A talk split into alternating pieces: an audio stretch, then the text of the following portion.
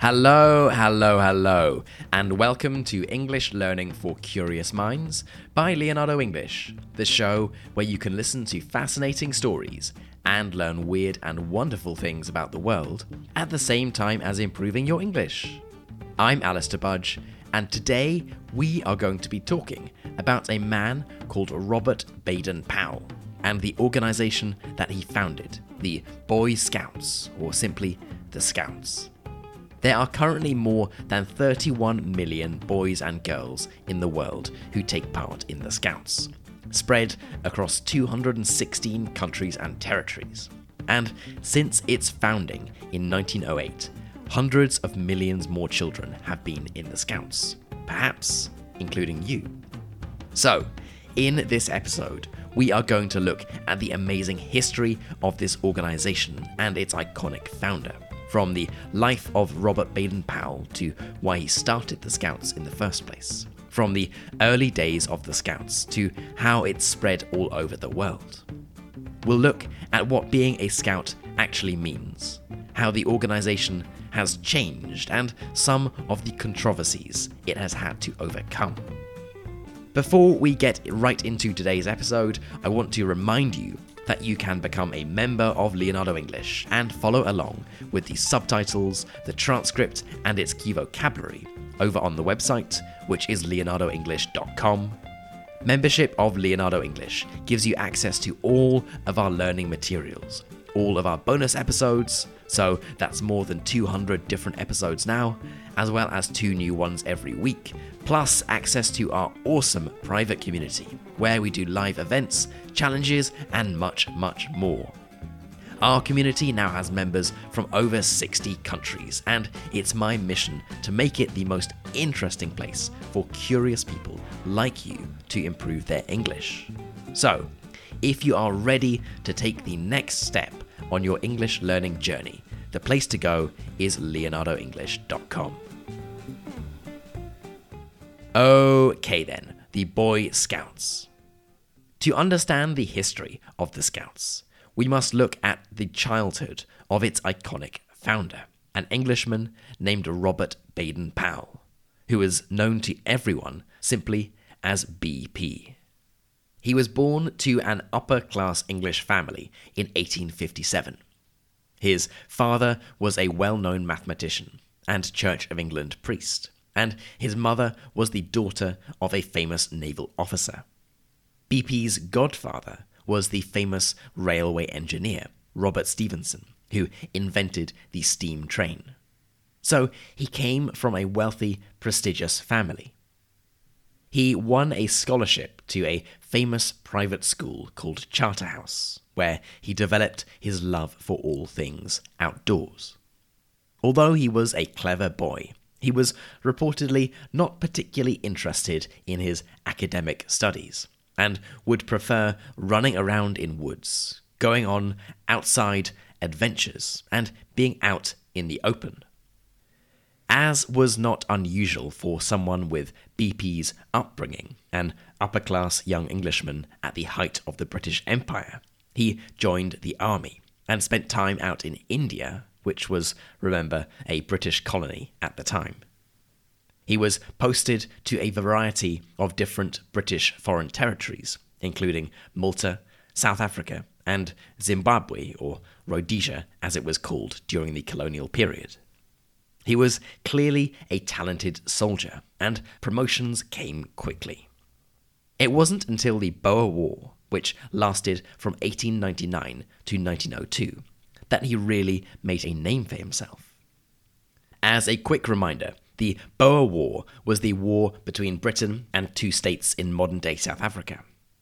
Although the British technically won the war, it shone a light on one of the very nasty aspects of imperial rule, especially through the use of concentration camps to imprison the Afrikaans or Boer population and it was considered by many to be the start of the decline of the British Empire. During the Boer War, Baden Powell was in charge of defending a town called Mafeking from the advancing Boer forces. This was a particularly important town to defend because the son of the British Prime Minister, a man called Lord Edward Cecil, was stuck there.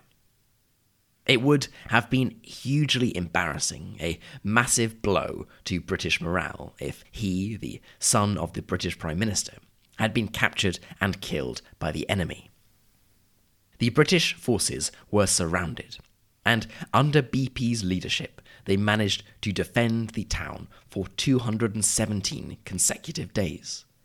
The word for when a town or castle is surrounded is a siege, and it was during the siege of Mafeking that BP really made a name for himself. Baden Powell showed himself to be not only a talented military leader, but also an excellent leader of people. He managed to keep up morale in the town, organizing games and activities to distract people's attention from the reality that they were surrounded by enemy forces. News of the siege of Mafeking was being broadcast back in Britain, and BP was becoming a household name. It was a great morale boosting story for the British public, which was sick and tired of hearing about military defeats and the deaths of young soldiers. When reinforcements finally arrived and the siege was over, Baden Powell returned to Britain a hero, greeted by adoring crowds, rewarded with promotions, and even meeting the king. Although he was a soldier, his real passion wasn't fighting. He was a soldier more out of necessity than anything else. After returning from Africa in 1903 and aged 46, he set out on an idea for a training manual aimed at young boys. Baden Powell believed that one of the reasons for the decline of the British Empire was that the youth of the time wasn't prepared for adult life.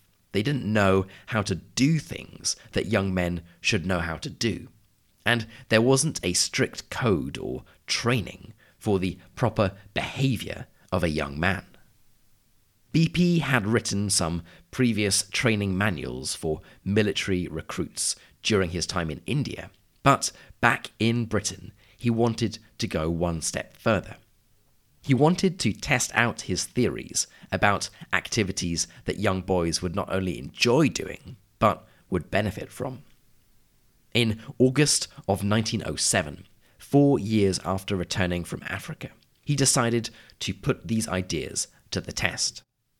He took a group of 20 young boys to an island off the south coast of England and put them through a series of outdoor activities.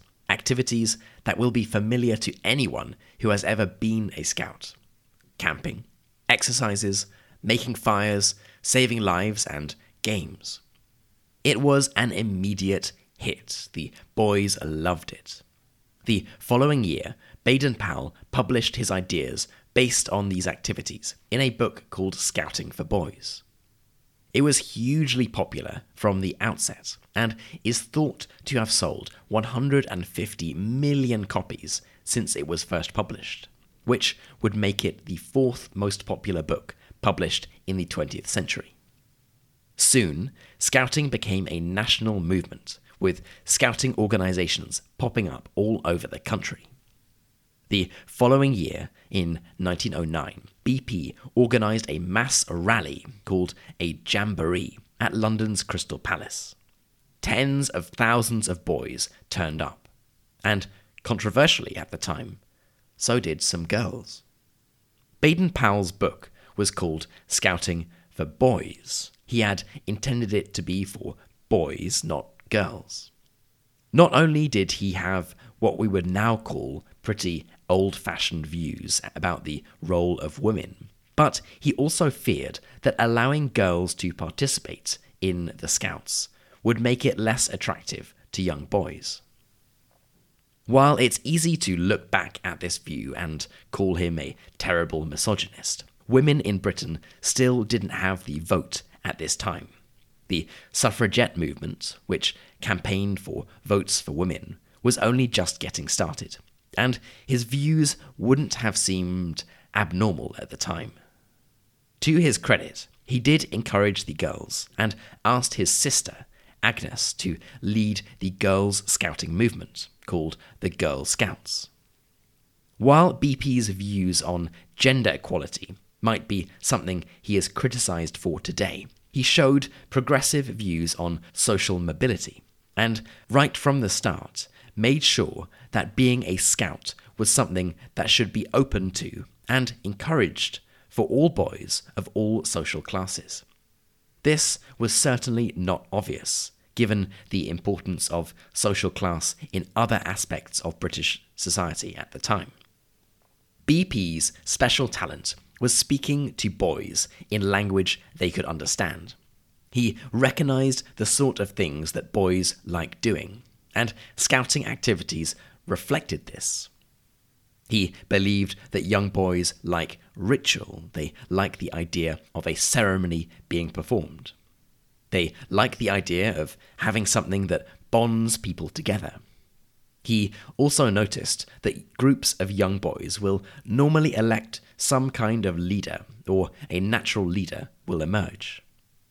And he saw that young boys love the idea of adventure, especially adventures they go on as a group.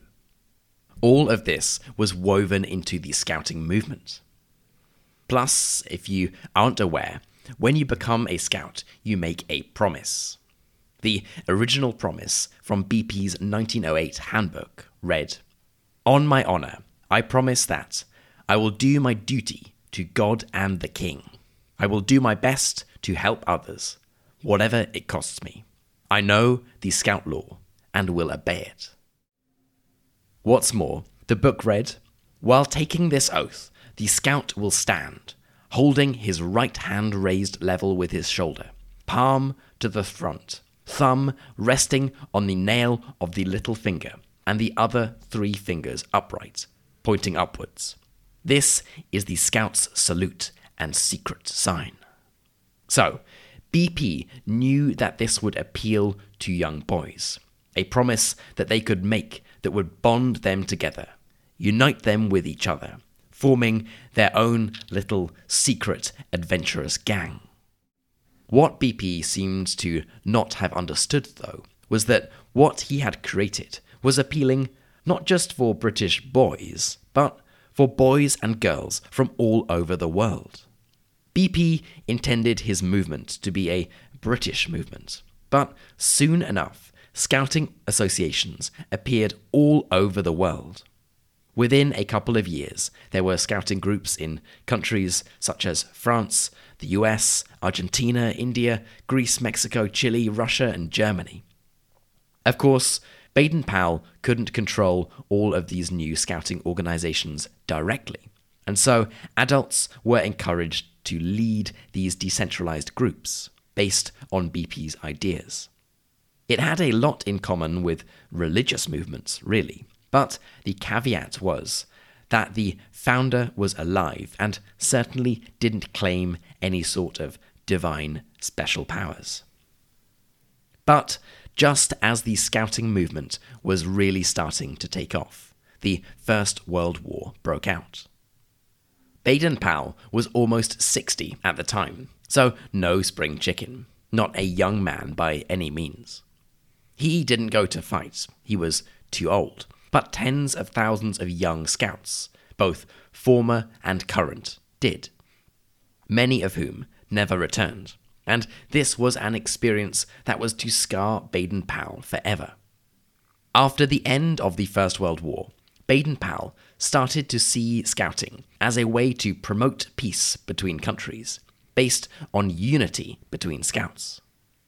He had been a soldier himself as a young man, so he knew how wars worked. But he thought he could use scouting as a way for boys to better understand boys from other countries, so that when they grew up and became men, they were less likely to go to war with each other. The 1920s saw the start of the global scout movement, with BP being given the title of Chief Scout of the World. Great jamborees, large parties were organized, allowing boys and girls from all different countries and backgrounds to get together, united through scouting. By 1922, there were more than a million scouts spread across 32 countries, a number that was to rise to over 3 million by 1939. While the 1920s might have been a time for optimism in much of the Western world and also for the Scouts, the 30s were a different matter altogether. Starting with the Wall Street crash of 1929 and the subsequent Great Depression in the United States, and then the rise of totalitarianism in Europe, it was a very different world. As far as scouting was concerned, Baden Powell was horrified to see the Boy Scouts in Germany banned and then swallowed up by the Hitler Youth, an organization that numbered 8 million at its peak, and with a much more military and sinister purpose than the Boy Scouts. Now, this is by no means saying that the Hitler Youth wouldn't have been created without the Boy Scouts, but the presence of the Boy Scouts in the country certainly gave it a head start, and this was something that deeply troubled BP. By the outbreak of the Second World War, he was an old man and had retired to Kenya. His health was failing, and he died on the 8th of January 1941, less than a month away from his 84th birthday. Of course, the death of Baden Powell was a great loss for the scouting movement, but it was strong enough to continue without him. During the second half of the 20th century, it continued to grow and grow, with over 31 million people worldwide. By 2023, so not so long from now, it aims to, and I'm quoting directly here, enable 100 million young people to be active citizens, creating positive change in their communities and in the world based on shared values. Like any global movement with millions of people that have taken part, it has had its fair share of criticism. Baden Powell himself has been called a colonial oppressor, a murderer, a supporter of Hitler and fascism, a repressed homosexual, and someone trying to turn little boys into soldiers. And in terms of the scouting organization itself, it has a long list of controversies. For starters, the original promise required scouts to pledge their allegiance to God and the King, which has had to be changed for people who don't believe in a God or don't want to swear their allegiance to a monarch. In the US, until very recently, 2015 in fact, you couldn't be gay and participate in the Scouts. The relationship between Boy and Girl Scouts is still being defined, and more importantly, there are multiple cases of child abuse that continue to emerge over the long history of the Scouts. The child abuse issue isn't simply a moral or criminal issue, it is also an important financial one for the Scouts in America. There is an ongoing legal case against the Boy Scouts of America involving the abuse of 63,000 boys. As a result, the Boy Scouts of America is trying to declare bankruptcy in order to protect itself from having to pay out literally billions of dollars, which would completely sink the organization. And even all of these problems aside, there is a wider question mark over whether being a scout has the same appeal as it had 110 years ago there is now a lot more competition for children's attention, whether that comes from video games, social media, or simply other outdoor activities, such as sports. Membership numbers are dropping significantly in countries like the US, and the organization is struggling to attract children in the same numbers as it was able to 50 years ago. If membership continues to fall at the same rate, then scouting might become a thing of the past, a cultural relic that had its place but goes the way of the dinosaurs. Or perhaps there might be a phoenix like rebirth, a reinvention for the 21st century, as children and parents look for a break from the always on digital world and use scouting as a way to reconnect with a more natural sense of adventure. Having spent many hours reading people's reflections on their time scouting, it's clear that for some people it was a traumatic experience and one that they would like to forget. But for many more, for upwards of a hundred million people, it was one that brought them great joy and happiness, long lasting friendships and memories, and taught them how to be better, more balanced adults. And no doubt, if Robert Baden Powell knew how much of a positive impact he had on many people's lives, he would be a very happy man indeed. Okay, then, that is it for today's episode on Robert Baden Powell and the Boy Scouts. I hope it's been an interesting one, that you've learned something new, and even if you were a scout when you were younger, then you learn something new about this amazing global movement. As always, I would love to know what you thought of this episode. Were you a scout? And if so, what was your experience like?